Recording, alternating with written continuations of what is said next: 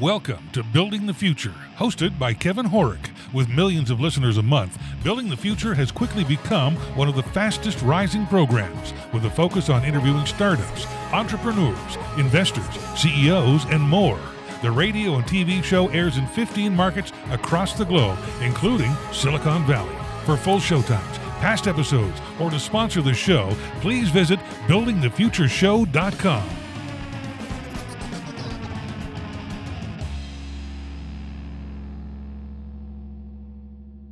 Welcome back to the show. Today we have Alfred Boyadgis. He's the CEO and co-founder of Forcite. Alfred, welcome to the show. Hey, how you going? I'm I'm very well. Yourself? Yeah, pretty good, pretty good. Enjoying the, the sunny California weather. Wish Sure. I was on my bike, but uh, yeah, Yeah. there- there- there's some beautiful landscapes to uh to, to ride in. I'm sure. yeah, especially up in like Skyline and stuff. Like Sure. pretty cool roads, gotta say. Yeah. Sh- Sure. So before we get into everything that you guys are doing at Forcite, let's get to know you a little bit better and start off with where you grew up. Um, I grew up in uh, Sydney's inner west, so Sydney, Australia. Um, it was in kind of like the, the poorer sort of um, areas in, in Sydney. Um, yeah, like I grew up next to a next to a river, um, and um, often was around like cars and motorbikes and stuff. Um, and I used to work on them with with my dad actually. Interesting. Uh, so yeah, Very cool. So you went to university. What did you take and why? at a at an earlier age, I always liked building things and just you know Okay. inventing stuff, drawing pictures, things like that. Um, you know, when I was in when I was in high school, um, I built an electric saxophone, which Oh, actually. um, was was um, I just built it out of like electronic parts that I kind of found around, and that won like the. I was like the, I was ranked the number one person in Australia um, out of high school um, for design and technology. Very cool. So like um, from there, I was like, oh, maybe I'm good at doing inventing and building things.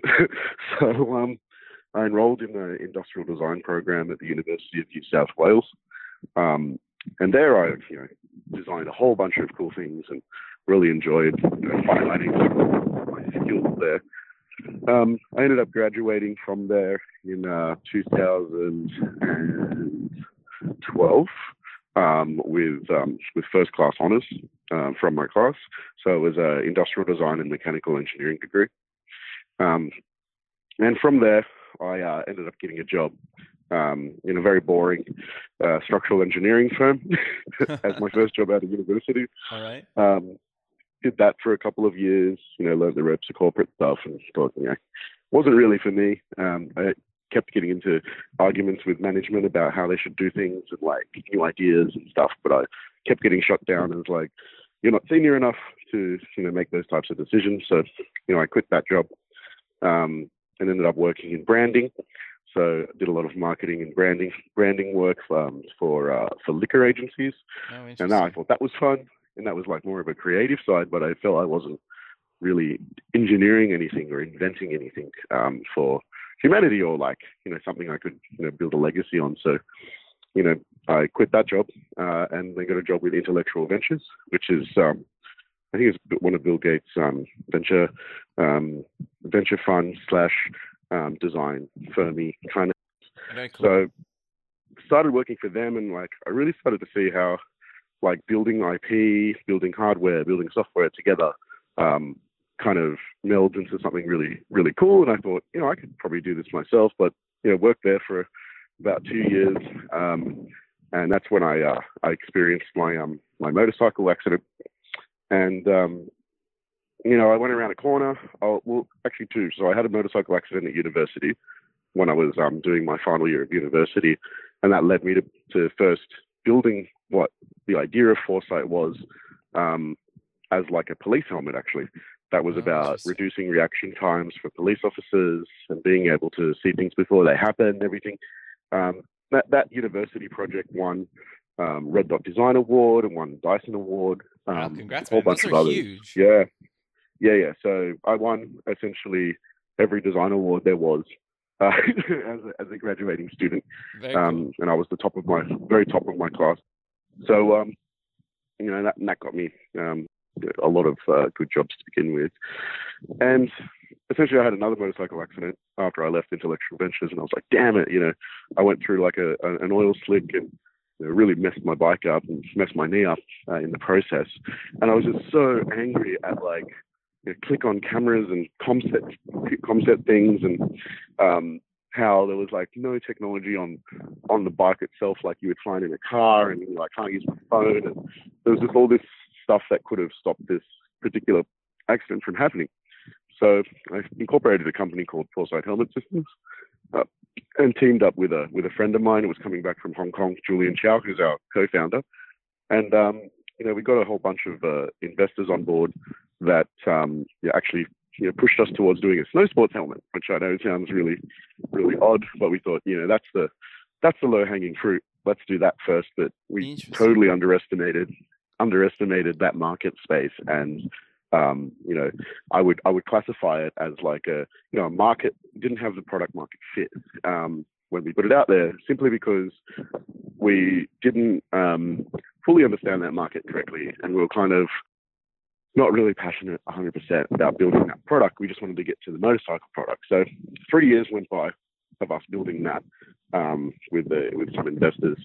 Um, ultimately, didn't work out sales wise, and we ended up selling the IP um, to a big sporting agency uh, in the US, who ended up incorporating it into a training system, and money from that we used to uh, design the first motorcycle good.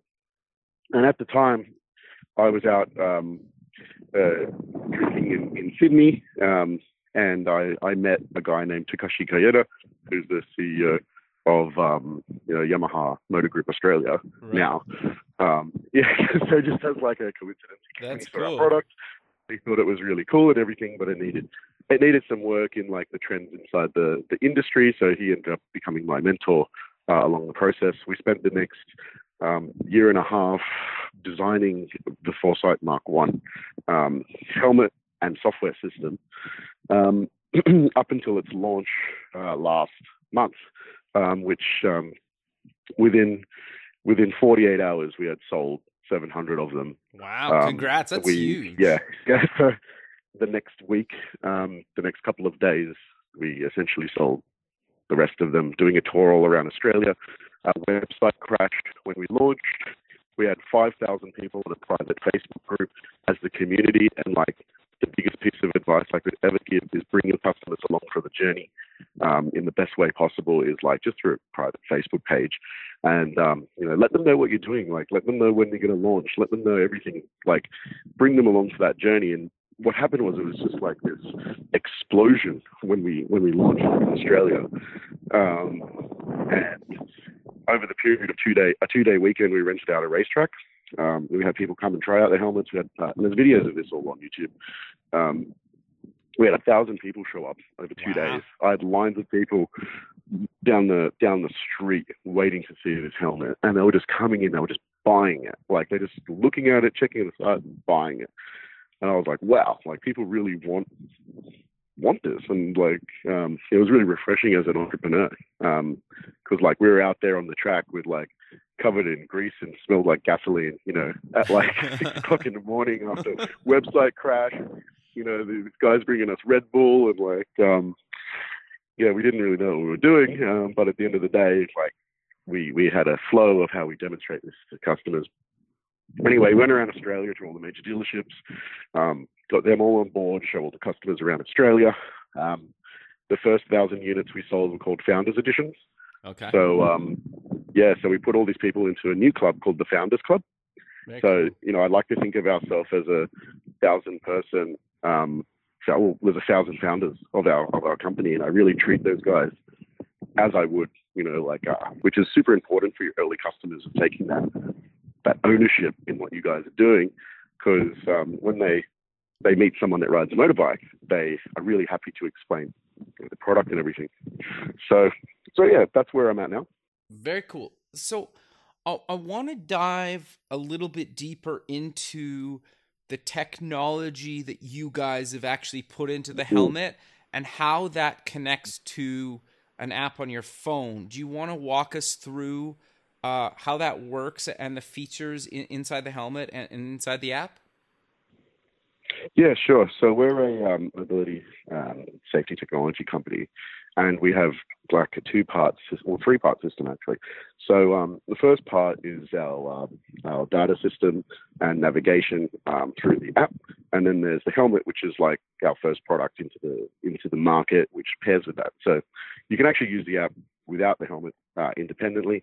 And the third part is our back-end service system, where there's a level of um, the machine learning technology which takes place there. Um, the helmet itself, uh, imagine a a carbon fiber, full-faced um, helmet, um, quite slick. Look, looks a little bit like a like an X-Lite or AGV, if you know if you know helmets. Um, inside the chin bar is okay. a uh, camera a camera system. The chin bar is like the jaw of the helmet. There's a camera system. Uh, and that camera system is connected to a whole bunch of little accelerometers and sensors. Um, so when you pick the helmet up, it automatically starts recording uh, recording video and tracking your location through the app. Oh, and where that's like really useful is like for insurance, um, you know, and and um, making sure that the camera is on uh, when you go for a ride and not really worrying about whether it's on or off. Um, the ability to upload that information uh, to the cloud for safe storage is something we're working on as well. Um, then, like, imagine you put the, the helmet on um, for the first time. Uh, just below your your periphery vision, there's what you would see in like a Formula One car steering wheel, like a little bunch of like a bunch of little lights underneath a underneath a waveguide. Okay. And what happens is as you're riding around, if there's like police in the area, speed cameras, hazards ahead, um, anything that, will be even bad weather, right, have been reported uh, into our app by us or by our customers, um, or if there are open source APIs out there. Uh, we pull that information in, and those lights flash different colors and patterns um, and give you different audio uh, depending on what's happening uh, around you at the time. So all you have to do is put the helmet on, go out for a ride, automatically starts recording video, automatically starts looking for things that may be interesting to you. Um, so if you're on a you know super sports bike and you tend to go faster, it's automatically going to start like telling you um, about police in the area through Waze or like um, speed cameras, or it'll even take you to roads that are more suited to a super sports bike. So interesting. Um, yeah. So the little lights inside the helmet, they actually like if you go for it, like let's say we're doing navigation, um, they'll actually go from uh, you know, right to left or left to right um, in like an orange pattern, telling you to turn left here or turn right there or veer right or on highway because like at speed, like all this augmented reality style um, products which we've seen in the past kind of come out of the Bay Area um, in in helmets are actually like, in my opinion and in our team's opinion, they're very dangerous and distracting um, at high speed especially if you're on a high powered motorcycle. So we went down the path of like creating a technology that was from from motorsport and used in motorsport and reappropriated it for um, for motorcycling and for road use. So, in a nutshell, the mobile application itself has like a when you first boot it up, there's like a, a navigation screen, um, like you would see inside a, a Tesla. Uh, looks sure. very similar to that. Then it it, pop, it scans the area for things that are interesting to you up to 25 kilometers, which I think is uh, my conversion to miles isn't so great, so I won't say anything um, off the top of my head. Um, so all these little icons, which look like uh, like Grand Theft Auto style looking icons, will populate down onto the map, um, and they'll mean all different things um, that are of stuff that's happening around you. And every couple of uh, milliseconds, it will refresh and ping our server system and repopulate that data um, onto the map. Um, also in the map, uh, in the app, sorry, uh, there's video editing tools. Um, with, and something really interesting about our video editing is it actually uses a map as the time signature um, to the video. So if you have like uh, five or six hours of video, you're not going to want to like try to remember a time point where something may have happened in front of you.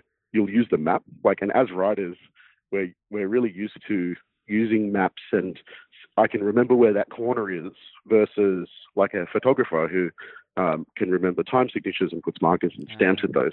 Very interesting. Yeah. Yeah, yeah. So that's pretty much um, what it is. Um, you know, we we launched the product um, in US dollars. Uh, we priced it at $549 introductory price, and that Okay. came with like a handlebar controller and uh, a few extra visors. We even give it. We were partnered with um, MV Agusta uh, in Australia, so we gave away MV Agusta Brutale Double R, which is a quite an exotic um, Italian bike, as part of the draw for the first thousand as well. Um, Wow. so we, we plan to do a similar thing over here. Um, so be a 549 uh, introductory price. Um, the the retail price of this helmet is 949, making it the only um, well ECE certified and the only um, smart helmet in the middle class category.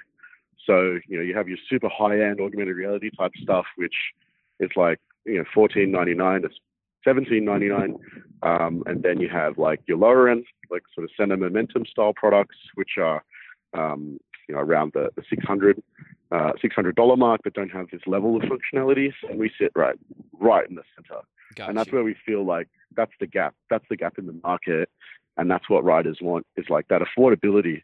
Like you know, there's an old saying I think it came from um, Henry Ford, and it's like you know, there's no point taxing a seatbelt, right?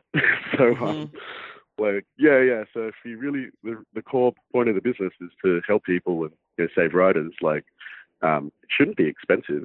Like I feel that you know all the engineering we did to make the product and the hardware actually quite affordable um, has sort of paid off in a way, uh, and put all the functionality in the software versus um, investing deeply in very complex hardware. Yeah. Interesting. Smart. So you, you Mm. quickly covered it, but I, I want to dive into you have like a a finger control piece. How does that work and where does that sit on the bike? Yeah, so there's like imagine like a, a little a little triangle um, looking um, button array, and there's one, two, three. So there's three buttons on each corner uh, and one in the center, and there's two little ones on the side um, for volume to control volume and skip tracks and music. Right. Um, this goes gets gets situated, and I'll tell you what the buttons do in a sec. Um, sure. this gets situated on the handlebar. Um, there's a handlebar mount that goes next to your clutch. Um, so just it's just above your clutch or just below your clutch, depending on uh, what type of bike you ride. Sure. And it's very easily accessible with your thumb. Um, you can unscrew that and then screw that onto a tank mount um, if you have a, a bike that has really uh, close fairings or full face fairings on it. Um, on the handlebar controller itself, there's a camera icon, uh, and that camera icon turns the camera on and off. Um, if you hold down the camera icon, it actually uh, wipes all the footage off the SDXC card, which is inside the, the helmet, which is removable and replaceable. Um, Ah, There's a yeah, there's a there's a phone, um, little phone icon. Obviously, like would answer and deny phone calls. Um, there's a map icon. Um, the map icon is something really unique to our system, and what that does is, if you press the map icon once, uh, what it does is it re- repeats the last navigation to you and fires the LED array again. So if you like you just missed it because someone cut you off, you're like, well, wh- when was the next corner, or I've forgotten. You press that and it repeats the last thing again to you. Because often when you're out on the road, um, especially on a motorcycle, there's just so much happening around you that you can miss um, voice like very easily. So um, so that does it again. If you hold down the map icon, uh, what it does is it drops a pin on the map and takes a uh, voice recording up to 30 seconds um, and leaves it on the map for, for 30 minutes. So uh, if there's like a downed tree or like, you know, say for example, you're riding in a group of people and the, the first person in the group has the foresight up, um, they drop a pin saying, hey, you know, there's a police car behind a billboard up here. Make sure everyone slows down, right? right. Um, every single person in that group now will hear that message from that person up the Oh, front uh, as they go through that area. So that's the like that that sort of community thing. You know, even if it's not a police car, it could be like a down tree. You know, there's a down tree here, or a pothole, or a bit of oil on the road, and all those riders will hear it um, for the next 30 minutes. Um, so, like for example, Waze, um, you have to you enter it in on your phone. So if you're a driver, that's I guess okay. Um, uh, but like when you're a rider, it's like next to impossible to take your mobile phone out and do that kind of stuff. So, um, like you could you could see us as the sort of Waze of Waze of motorcycling, you know. Um, yeah. So other than that, the last thing um, is in the center. there's a, a button. Uh, you press the center button, turns the music on and off. Uh, but if you hold it down, it actually um, activates Siri or Alexa on your phone. Um, so you can do your own little voice command stuff um, through phone or local. Um, other than that, um, the helmet has uh, peer-to-peer communication over VoIP, so and 20 meter communication close range uh, over Bluetooth. So you are able to um, talk to friends uh, through the chat group inside the app. Um, where this gets like super interesting is if I have a helmet and I'm riding around and I find another person with a Forcite helmet and I pull up I pull up next to them at the lights, it'll ask me if I want to talk to them. Oh, You're like, hey, you know, this person wants to talk to you. It's like, yeah, I want to talk to this person, and then it'll set up the link. So by by pushing all that into our app and our software, um, we've actually been able to um, create functionalities that are really intuitive and like super automated uh, versus really hard to set up old school Bluetooth systems, which are out there on the market now. Interesting. No, very cool. That that's awesome. So I'm curious though to go through. Obviously, you built a a helmet for a different and a vertical. How much of that technology and research that you guys did, and maybe even some of the prototypes, could you move mm. into the motorcycle space? Did you have to basically start from scratch? Could you take parts of it, or or walk us through actually no, getting a first few prototypes yeah. of a motorcycle helmet? You know, we we built like countless prototypes. I have boxes in my garage of you know hundreds of different ways that you could build a smart helmet. And I I swear that I've built like almost every sort of competitor's version like at some point, um, and tested it out on the road and gone like, no, that won't work. Because um, like business model wise, you have to make it work as well, and assembly wise, and assembly time, and um, shipping, and like there's so many factors when it comes into designing a product, and that's like my my sort of background. So um, anyway, like when we built the, the sports um, helmet, you know, was a we learned a lot about impact forces around camera systems, and we learned that you can't put a uh, lithium polymer or lithium ion battery in there. It has to be ceramic. And there's a company called um, ProLogium over in the U, uh, sorry, over in Taiwan that we work with um, that does ceramic batteries, and I'm I think a few competitors have picked up on like that has to happen. So, you know, we, we found that technology, we tested it, you know, that worked really well. Um, so that got incorporated. Uh, the way that we designed the circuit boards, uh, the PCB boards, and um, the way that they're assembled into the helmet was not done in vain. So we kind of became like experts in building uh, wearable technology that was for very high impact and was super light. And right. that that learning um, was very easily carried across to the um, to the motorcycle product. So like we did this like really crazy looking 3D printed uh, motorcycle helmet that we designed from from scratch, and we were like, oh, this thing is like badass. Like this is the, the coolest thing since sliced bread. Let's do a Kickstarter. And I was like, you know, I, said I said to the team like, at the time we were like three people, like, you know, let's just chill out. Let's go out riding with this thing and and see if it actually you know, works. sure. Um, and it, it, it, was terrible. It didn't work at all. Like it was, it was overheated. Like because like the camera system was at the top, it was too heavy. It was not aerodynamic. Like as soon as I went over like 100 kilometers an hour, it would start shaking. And like, man, we don't know much about building the helmet. So like, so building a helmet is like its own art. Like we could do tech all day, and like, but we don't know much about helmets. So you know, we need to find a big, um, first of all, a motorcycle brand to point us in the right direction of what type of technology we should put in, um, like a Yamaha, which we found. Um, and now we need to find the biggest like manufacturer in Asia who builds helmets for like all of these brands to help us do the helmet. Yeah, so we got some tickets and we went over to Taiwan. Um, and we found this uh, manufacturer, which I actually can't name, uh, over there, but does Japanese goods as well. So we thought that was a really good fit for us. Interesting. Um, we ended up buying buying the rights to a shell design. Um, then we modified that shell design uh, to suit our our needs, and then got it all recert- recertified um, for our technology, which goes inside. So that's how we were able to take a product from a sketch to market in about a year and a half. Wow, um, which is really fast, we actually. Yeah, it's super rapid because it's like we're not doing any learning anymore. Like we've right. done all that. Like we've we've built all the broken ones. Like we've done all the things. like it's like okay, this is exactly what it needs to do. We know what it needs to do. We know how much it needs to be. We know how fast you need to assemble it. Like you know, we want no flex cables in it. Like we, we want the battery to be um, like a dual system, dual battery system in the front. We want it to be non-flammable. We want it to take impact. Like so, we just got straight into designing it that way. Um, so, ooh. Interesting. And then obviously you guys had to build uh, the little hand controller that sits on on the handlebars, and then you had to basically build software that connected the three things together. So walk us through that journey.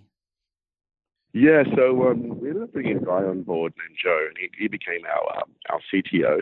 And he has a background in consumer both consumer electronics, but he's a pretty hardcore um, computer scientist. So he's okay. got like uh, you know about almost 30 years of experience uh, in computer science. So um, so he was back in the day, you know, with when the first Macintoshes kind of came out, like sure, sure. back then. So um, but he's he's really um, you know intuitive when it comes to building different different platforms that communicate to one another and that whole IoT style um, back end uh, full full stack. Uh, like for example, um, inside the handlebar controller, there's a, a, Nordic chip, and the Nordic chip um, is a very generic uh, like Bluetooth chip that you would find in a lot of wearable technology. Um, and that speaks one language. So inside the helmet, there's a there's a chip which is from a, a well-known um, uh, camera manufacturer that speaks another language, and then there's another board which speaks three different languages with three different other components. so um, inside, so like what what what essentially happens is there's a lot of translation sure. um, between all, all, four systems that happen, and we're kind of writing our own sort of language that um, communicates in a really like sort of robust um, manner. Um, but one thing that was definitely for certain was there was no uh, SIM card in the helmet, so we had to use 4G and 5G to pull the data in.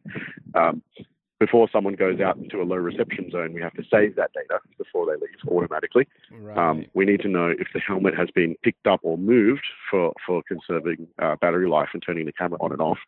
And the Bluetooth connectivity needed to be both um, long range and short range, but not let the customer um, connect, like have to sit there and connect five different devices. You know what I mean? Like it needed to be yeah. one channel. Like, and that's where it got really difficult, is because this, in essence, um, this product is predominantly uh, connectivity, and anyone that's done wearable tech will, will understand very quickly that um, connectivity is key. Like, if you don't have good connectivity, the product fails in a yeah. lot of its uh, like functionality. So you know, that's where we spent almost too much time, like trying to, yeah. to get all that to work. Antenna design is like a nightmare, and like different materials radiate different frequencies. Um, it's, it's, very difficult to design that so close to the head because you have uh, electromagnetic fields, right. things like that. Um, so we needed to design it in a way where it radiated away from the head, um, but could also connect at distance. So it needed a high gain uh, and the higher the gain, the, the higher the uh, EMF. So um, it actually astonished us that you know, we're, we're using about 10 decibels of gain um, on our Bluetooth system to connect the helmets together at long range, and we're getting about 20, 30 meters of range. Um, and like on like a, a click-on um, headset, you they're they're running like almost 20 decibels of gain, which is like double the legal sort of uh, limit to get to that 1.2 kilometer um, range. However, it sits away from the head outside of the shell, um, so it's not actually within the same category and standard as what what we're doing. So um, so we're kind of limited by design. Gotcha. Um, to, to what we did. Yeah. Um, I think um, did that answer your question, or did I just waffle on too no, much? No, no. I, I, it's interesting because the the thing is just trying to figure out where to put antennas and have something that can withstand, obviously, being in an accident. Like just mm. that alone has got to be challenging. Oh, absolutely! It's, it's incredibly like um, difficult to get something you would think is. I what what I learned very quickly about product design is um, you know, someone will say, "Oh, we'll just put speakers in this," or like, "Yeah, we'll just do this, we'll just do that," and like they underestimate the sheer difficulty of doing something really simple really well. Um, like, and I think Apple does that fantastically. Like, you know, the new Apple watches, like the way they connect and stay connected and get connected in the background, automatically disconnect is like no one really notices them doing that, which is fantastic because that's how a good wearable should be. Um, and we, we're taking that similar philosophy of like it doing everything sort of for you in the background. And all you're thinking is, yeah, it's all connected, it's all working. It's exactly what you want. Yeah. Um, as a customer. Yeah. Know, I, I think what people don't realize about software and especially hardware the easier it is for the user, the harder it was to design and build. Yeah, yeah exactly. and the longer it like took, right? Like, Fitbit, like, like, you know, a Fitbit with three little lights on it, you know, that that vibrates like a little bit when you, you know, you, you hit your goal for the day. Yeah. That was the first product that ever did that. The amount of like engineering that went into making that simple, yeah, is it would be mind-boggling. Yeah, so like, you know, like a complex product with a whole bunch of engineering, like a self-driving car. You know, like that's got so much technology inside, so much like lidar systems and uh, computer vision systems and like um, neural networking systems and like, you know, all of that stuff. Like when I think about it, it like um, you know gives me gives me nightmares of like how that would fail if it could fail. So like I'm very fearful of self-driving vehicles as sure. a motorcyclist because I know what's going on. Like I'm like, oh god, you know, if I if I run behind a tree or something and uh, the lidar doesn't pick me up, I, I'm going to die. so like, um, you know, and that's where we we come to now. Like, you know, you have this whole emergence of like self-driving vehicles and transportation. It's just yeah. a massive sector, and like motorcycling is a like 47 billion dollar market um, per year just in premium motorcycles uh, across the world, and you know, where does it? It's been totally kind of neglected. Um, so what happens when there's self-driving cars everywhere? Like, where does it leave the the guy on the Ducati who still yeah, wants to ride it? Um, you know what I mean? Like, yeah, yeah, the detection gets really good, but um, you know, how do we alert these self-driving cars of the locations of um, motorcycles or scooters? Now, if you think right. of like over in the over in the third world, like um, like Asia and Indonesia and um, you know parts of China and stuff, like when the self-driving cars go over there, I'm sure you've been over there before. Like it's just a mess of like scooters and bikes and stuff. So two-wheel transportation is really like the number one thing that that happens over there. And like everyone has a scooter, like it's a it's a yeah. normal thing, but they can't necessarily you know afford a helmet. So like what we thought was like if you download our app and you report this information about the location of like, you know, what's where these accidents are and road traffic movement, we have everyone using our app to kind of earn a helmet at like 10,000 kilometers we'd happily give you a helmet in return for that that information. So that information would mean that you could feed that to the self-driving car network. Like, um, it's like, okay, so how do I implement the new Tesla in Indonesia? Like, it's next to it's next to impossible, right? Um, because all the computer vision and lidar systems are just would be just going off the charts at like the amount of scooters. So the Forcite app, if everyone has that uh, in their pocket, that could actually communicate to the car the location of all these people that are around it. So, um, and that brings me to like this whole thing about privacy, and I, th- I think we could kind of talk about that for for days. Um, sure. But we don't track like people's location um, unless they allow us to, um, and we're not doing that today. So, um, yeah.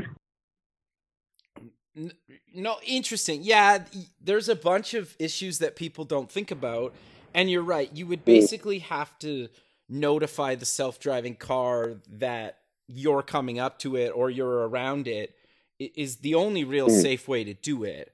Uh, or well it's and it's probably not even 100% right? So yeah interesting. Yeah like a i always thought like you know everyone has a mobile phone um, on them right? And i'm sure like self-driving car companies have already kind of thought about this but maybe they haven't. Uh, these are freebie i'll just chuck out there for anyone doing self-driving car stuff. Um, but every phone has a Wi-Fi uh, signature yeah. um, and a Bluetooth signature. So it'd be pretty easy to work out that there's a small Wi-Fi and Bluetooth signature from a phone, not from a router, but from a phone near the car. Yeah, so if it was near the car, you could measure the distance, um, and you could say like, even though I can't see this person behind the tree line, um, there is someone there because I can see a signature from an iPhone. You know what I mean? Yeah, so, um, totally. like that's the kind of thinking um, like take like I'm, I'm a very sort of practical type of engineer. Like I like to, you know, before I jump into computer vision and neural networks and all the most complex, beautiful solutions for things, like I um, I really like to nail down how do we do this like for a dollar, right? Right. Like what, and then scale scale up from there. So um, and I find in like Silicon Valley, everyone just you know jumps into the the most extravagant solution because they can you know raise a whole lot of money, but maybe that's not what is needed to get into the market. And uh, that's the way we feel about our product. Is like, well, customers are ready to buy it now. It Yeah. doesn't need a head of display. Like, they're going to buy it the same they would their the competitor product right now, and I'm going to get to market quicker. Yeah. And then after it's in the market, I can look into licensing models. I can look into all the crazy computer vision or reality stuff later. But like, um, but the first point is getting into the market. So um, yeah, it's that lean startup sort of approach, I guess. That's actually really good advice because you're right. I think a lot of people ex- think they need millions of dollars or tens of millions of dollars to launch a hardware kind of software um, connect connected because you basically launched three products, right? Two hardware, Yeah. one software as an app, but like Yeah. and it, it's interesting for somebody like yourself to basically openly talk about you don't need tens of millions of dollars to do what you guys did, right? No, not at all. Like we we raised a million dollars Australian, um, which would be like you know, seven hundred thousand Okay, US dollars. got you. Um, and we we returned that entire amount within one year Wow, in revenue. wow, So it goes to show, like, if you with a team of eight, we have a team of eight people now full time. okay, Um, we were three at the beginning of that process, but like, you know, just a clarity of thought, like, um, can really like, and a small team that just really wants to build something is can, can be very effective. Like, um, for example, like if you listed out all the functionality of your product, yep, and um, you, and then you had your con- consumer base and your community online. You just grilled that whole all that functionality, and you found that you know there's three things that we we have to do. Like it has to, the camera has to work, right? sure, The audio has to work, the the alerts has to work, and then there's all these other things which kind of like come like these cool ideas. You know, you have to be really um, sort of religious and say no to like a lot of those things and go, Sure. no, we're not doing that. Like we're going to do these three things, but we're going to do or one thing, and we're going to do it brilliantly. And we're going to use our brand and our community and things that aren't tech orientated to help us get into the marketplace. Um, and like I feel like brand and you know uh, like customer equity is like really devalued sometimes in tech companies because you have um, a whole bunch of like engineers who are you know brilliant at doing their jobs, but don't see it from like the customer's point of view. Make a fantastic product, launch it out into the market, and no one no one's buying it. And you're like, oh, what do we do now? So they pump another ten million dollars into it and try to like resurrect the market. But at the at the core, like um, they weren't sort of efficient in saying like no, and you know moving forward with things that every dollar equal to ten dollars of return, right? So it's yeah. actually really good advice. advice. No, Yeah. you're right. A, a lot of people just think that they need to cram as many features as possible into whatever they're building. And you're right. You just need to do a core set of features really well, get feedback, and then figure out which of those which other features to build. And they may or may not be some of the features that you thought were going to be important, right? Oh, absolutely. Like, you know, we were looking into um, like video editing suites like for ages, and we were like, oh, wouldn't it be cool if you know you could see how fast you're going on a video, and you know, investing all this time, and then like I kind of like drew a line in the sand, and I said, hey guys, like, the customers actually you know care about this? Like, is this is this actually something? So we built a little like a little app that which had done it in like a like a video way. It, it wasn't actually like built. It was kind of like fake, you Okay. know. Um, and then we did our user testing, like went out there, did some focus groups, all this, come back, and I was like, they don't care about that. It's Yeah. you know, why are we spending so much time on it? It's like they care about this more. Like they care about a reliable camera. Let's let's let's you know focus our energy on, on doing that. And um, I think Y Combinator does a lot of this kind of um, you know, back and forth sort of uh, beta testing, user testing stuff. And I think that's why they all have quite brilliant products which come out because um, they deeply involve the customer base you know, as they build it. So No, that's that's really good advice. So, uh, do you have any other advice for people that are looking to build a hardware software product that clearly talk together and, and basically need to seamlessly connect and, and disconnect from each other as as needed. Yeah, like buy a ticket to Taiwan. Okay. get get get over there first. Find what existing technology is there or similar products that maybe other companies have already invested millions of dollars into building. Okay. Right. Who was like already developed like a really cool way of like doing what you're doing, but they're, they're almost, you know, 50% or you know 45%, even 20% of the way there, right, with a different Right. type of technology. Um, then you know build a relationship with that particular uh, manufacturer, so you're not starting from like from scratch. Like you don't, never want to start from scratch. on like, especially especially if you're a know, startup company, you don't have time to go through like you know big you know Foxconn style sort of R and D Right. process because you just can't afford it. Like it's not going to happen. So you got to think real lean and you know, get over there, go to Taiwan, or if it's China, I, I personally don't work with um, with China that much, but like I have my own reasons. But um, in Taiwan, it's fantastic. So go around, um, get a translator. They take you out to all these different vendors. You see all these cool products. You have a lot of hot pot and drink tea in that. Um, and you eventually find you know the components that that you kind of see going together. Um, once you have that, then like the whole process of going to market is so much easier. Like, and if you're like, you know, you, you were sitting at a bar today and, and a friend, you're sitting next to a friend, you're like, hey, let's build this like hardware product. Um, let's go. Uh, my first question would be like, you know, what's the problem you're really solving? Um, Okay. And how do we do this in the most simplistic way using like existing sort of tech um, to get to the prototype stage? And how's the, what's the fastest way we can get to, to mass production with it? But also, how much functionality can we offload into software? Like, um, software is fantastic because, like, rather than respinning a um, a circuit board, which is very expensive, Yeah. um, doing an app update is super super simplistic. Like, so Yeah. I'd rather build I'd rather build like app software every day of the week than redoing firmware or like redoing. Uh, so Yeah. you know, like, and I take it back to that original fit, the original Fitbit with the three little lights, but a fantastic app. Like, that's a great product. Like, especially as an introductory uh, product into the market. Like, you know, and I often see like startup companies and like you know, people I just work with going, "Oh, but Apple does this. Well, we can do it because Apple does this." Oh, I've seen it. I've seen that happen with Samsung, or I've seen that happen with this other this other brand, and I'm like, they have engineering teams. Like just for Bluetooth, they have 20 people. Sure. you know Yeah, I mean? yeah.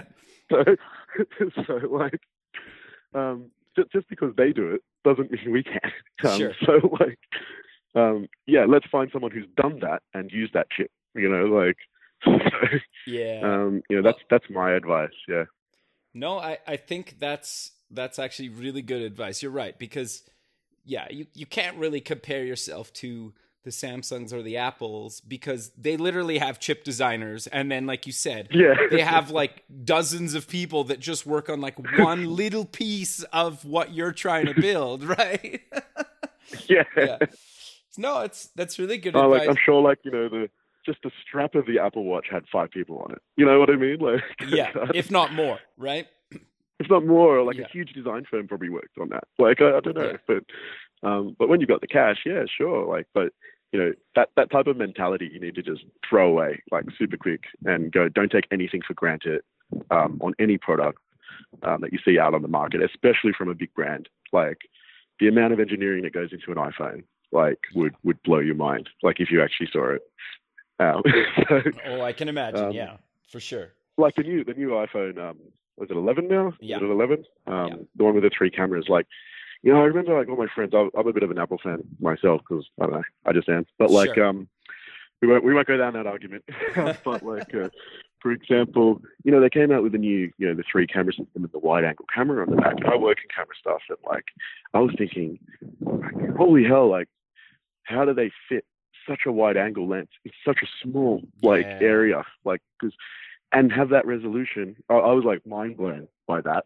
And I was like, wow, that's that's really sophisticated. Like the amount of time that would have went into figuring out how to do that, it's huge. And then people going, oh, but Apple hasn't been innovating for like for years and years. And I was thinking like that that would have like just just that step just in that bit there, is a huge innovation for for um like the smartphone market, um, but not seeing it and like the battery life and the way it charges and the like even the iOS interface is quite brilliant. So you know I take everything with a grain of salt. I think uh, expectations of customers are getting more and more aggressive, but they want to pay less and less and less. yeah, no, hundred percent. Yeah, it's like if you're yeah. if the new iPhone doesn't like hoverboard you to work, it's a yeah, disappointment. Yeah. You're like, wait a second. Yeah. yeah. like to your point, it's like, look, they just crammed three cameras into like a very small area and built a really a really good interface around that, and your phone lasts all day while you're checking your email and on social media. Exactly. And, like, like, you know, what do you do? Like you go on Instagram, you might go on like Facebook for a bit, check your emails, and do some phone calls. Like, does it do that? Yeah, it does that. It does yes. that amazingly. like, yeah, we, so, we are like, so what, spoiled. What like, so, yeah, you like we are. Like, it's you know, um, you, know, you barely even see. Like, you go to like Indonesia or something, or even Taiwan. Like, barely anyone has iPhones. They're just like un- unachievable, like financially. Right. Um, so like, and in the Western world, we have all these like brilliant plans. We get them for like zero dollars and all of this. So, um, and then we still complain about them. It's like, well,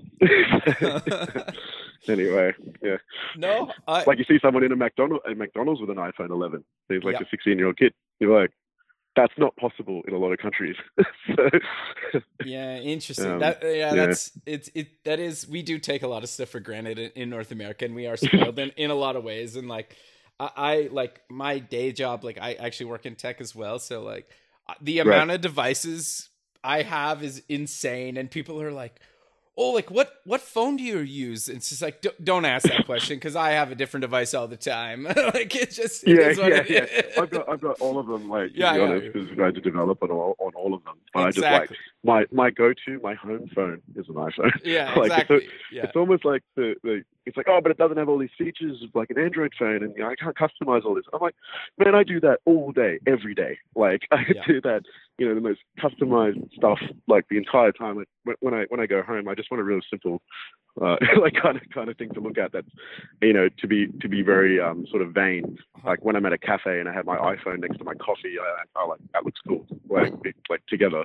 Sure. so, no, that's fair. I, I totally get that. And then the, the other thing too is like sometimes I use like a really old phone, like a really old iPhone uh, that runs yeah, the latest yeah. version just because. I want to disconnect. It's like I just want a phone that I can make some calls, get some text messages, and like maybe use WhatsApp and, and, like a couple other apps. That's all I want this weekend or, or for like a week or two, you know? So it, it's an interesting, it's interesting.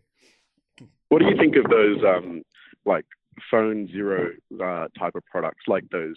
Um, they're like they're like a phone away from your yeah. your phone to stop your addictions and things like that. Like, do you think that's the right type of approach, or like should we just be more sort of conscious about the use of our phones? I, I think for me, my answer is just use one of those older, slower phones that I could still access anything that I need to access if I if I'm out and about and I really need something, I can get that app and it's going to work. I find those mm. phones and maybe it's just like a fear for no reason that I need to be able to access something, but I find with like an older iPhone or an older Android phone when I use those, it's like if I need to send right. somebody a file or do something, I can still do it, but I like I have to make the effort to install that app or the phone's really slow for a while, so I don't really want to do it. I like second guess wh- whether I can wait until I'm back at home and just like use a computer. But I, I don't know. I, I, I think we're kind of too early on in that, and I also think most people just have a device and they they the screen time stuff or or they like digital well being on Android. They just like lock stuff out, and I think it's kind of uh, see what people need to do, but. I right. think most people can't afford more than one device, right? And it's kind of stupid to carry two phones. As somebody that's carried two phones before, it's a pain. It's a yeah, real pain. Yeah, this doesn't fit in your pocket correctly, especially if you ride a motorbike or something. Yeah, um, so, yeah, you look like you have a tumor coming out of your leg. Exactly. exactly right. So.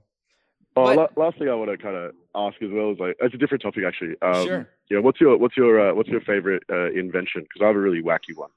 My favorite invention. Like, like of know, all um, time? Um, yeah, like of all time. Like, yeah. And does it have to be hardware or software?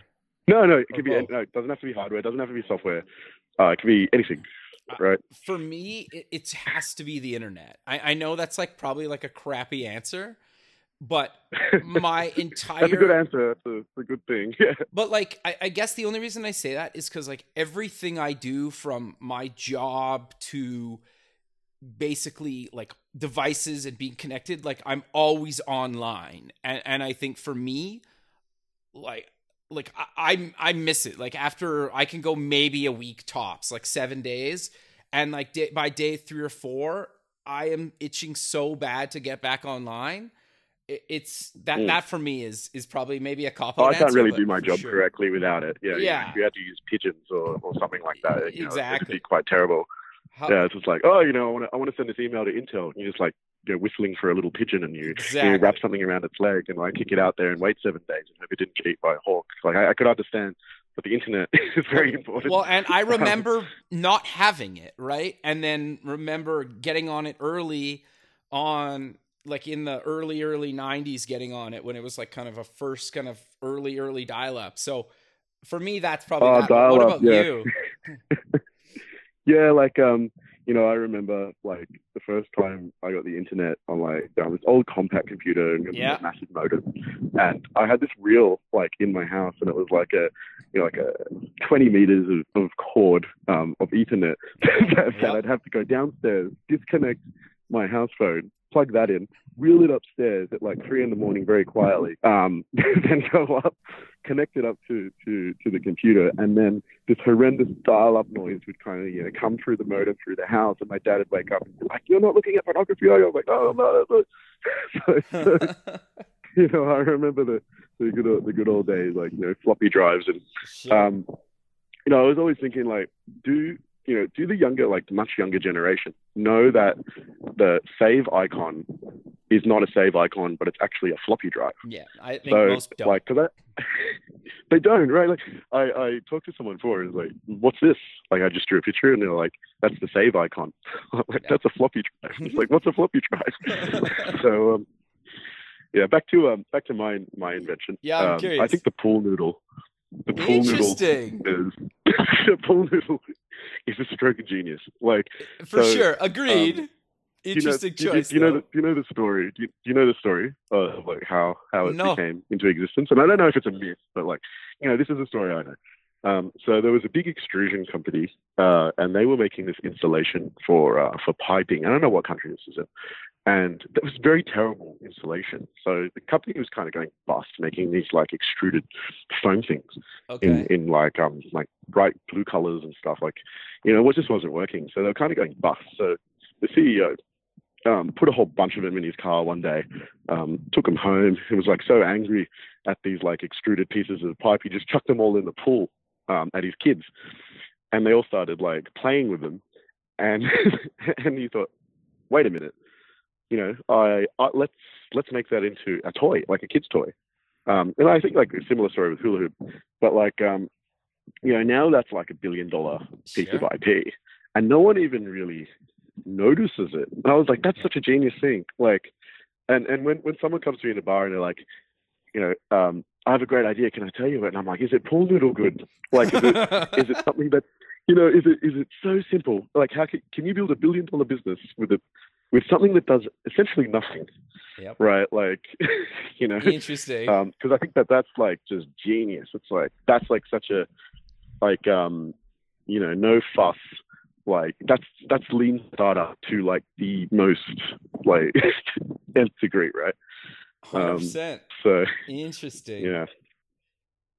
Anyway, No, I think that's great, man. But uh, how about we close with mentioning where people can get more information about you guys and and when you're coming to the US? yeah. So um, if you go to forcite.com, um, it's forcitehelmets.com, uh, F O R C I T E. Um, for Forcite, um, you'll be able to see the product, what we do. Uh, we also have a YouTube YouTube channel, so if you type Forcite into YouTube, uh, it'll come up and you can see our race events and everything we do.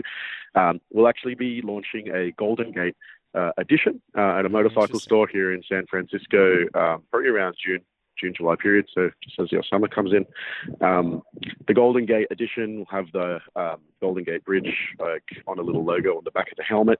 and we're also looking into how we can build an exclusive SDK for like the first thousand people who um, buy that. Uh, also doing like you know a couple of week delivery rather than you know monthly pre-order sort of stuff as well for that. So if you are interested in that, jump on our website, even our Facebook page, um, drop me a line. We'll push you on the list and make sure you come to those events and check it all out and see a demo. So yeah. Very cool, man. Well, I really appreciate you taking the time out of your day to be on the show, and I look forward to keeping in touch with you. And have a good rest of your day, man.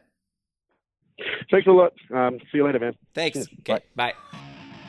Thanks for listening. Please visit our website at buildingthefutureshow.com to join the free community, sign up for our newsletter, or to sponsor the show. The music is done by Electric Mantra. You can check him out at electricmantra.com and keep building the future.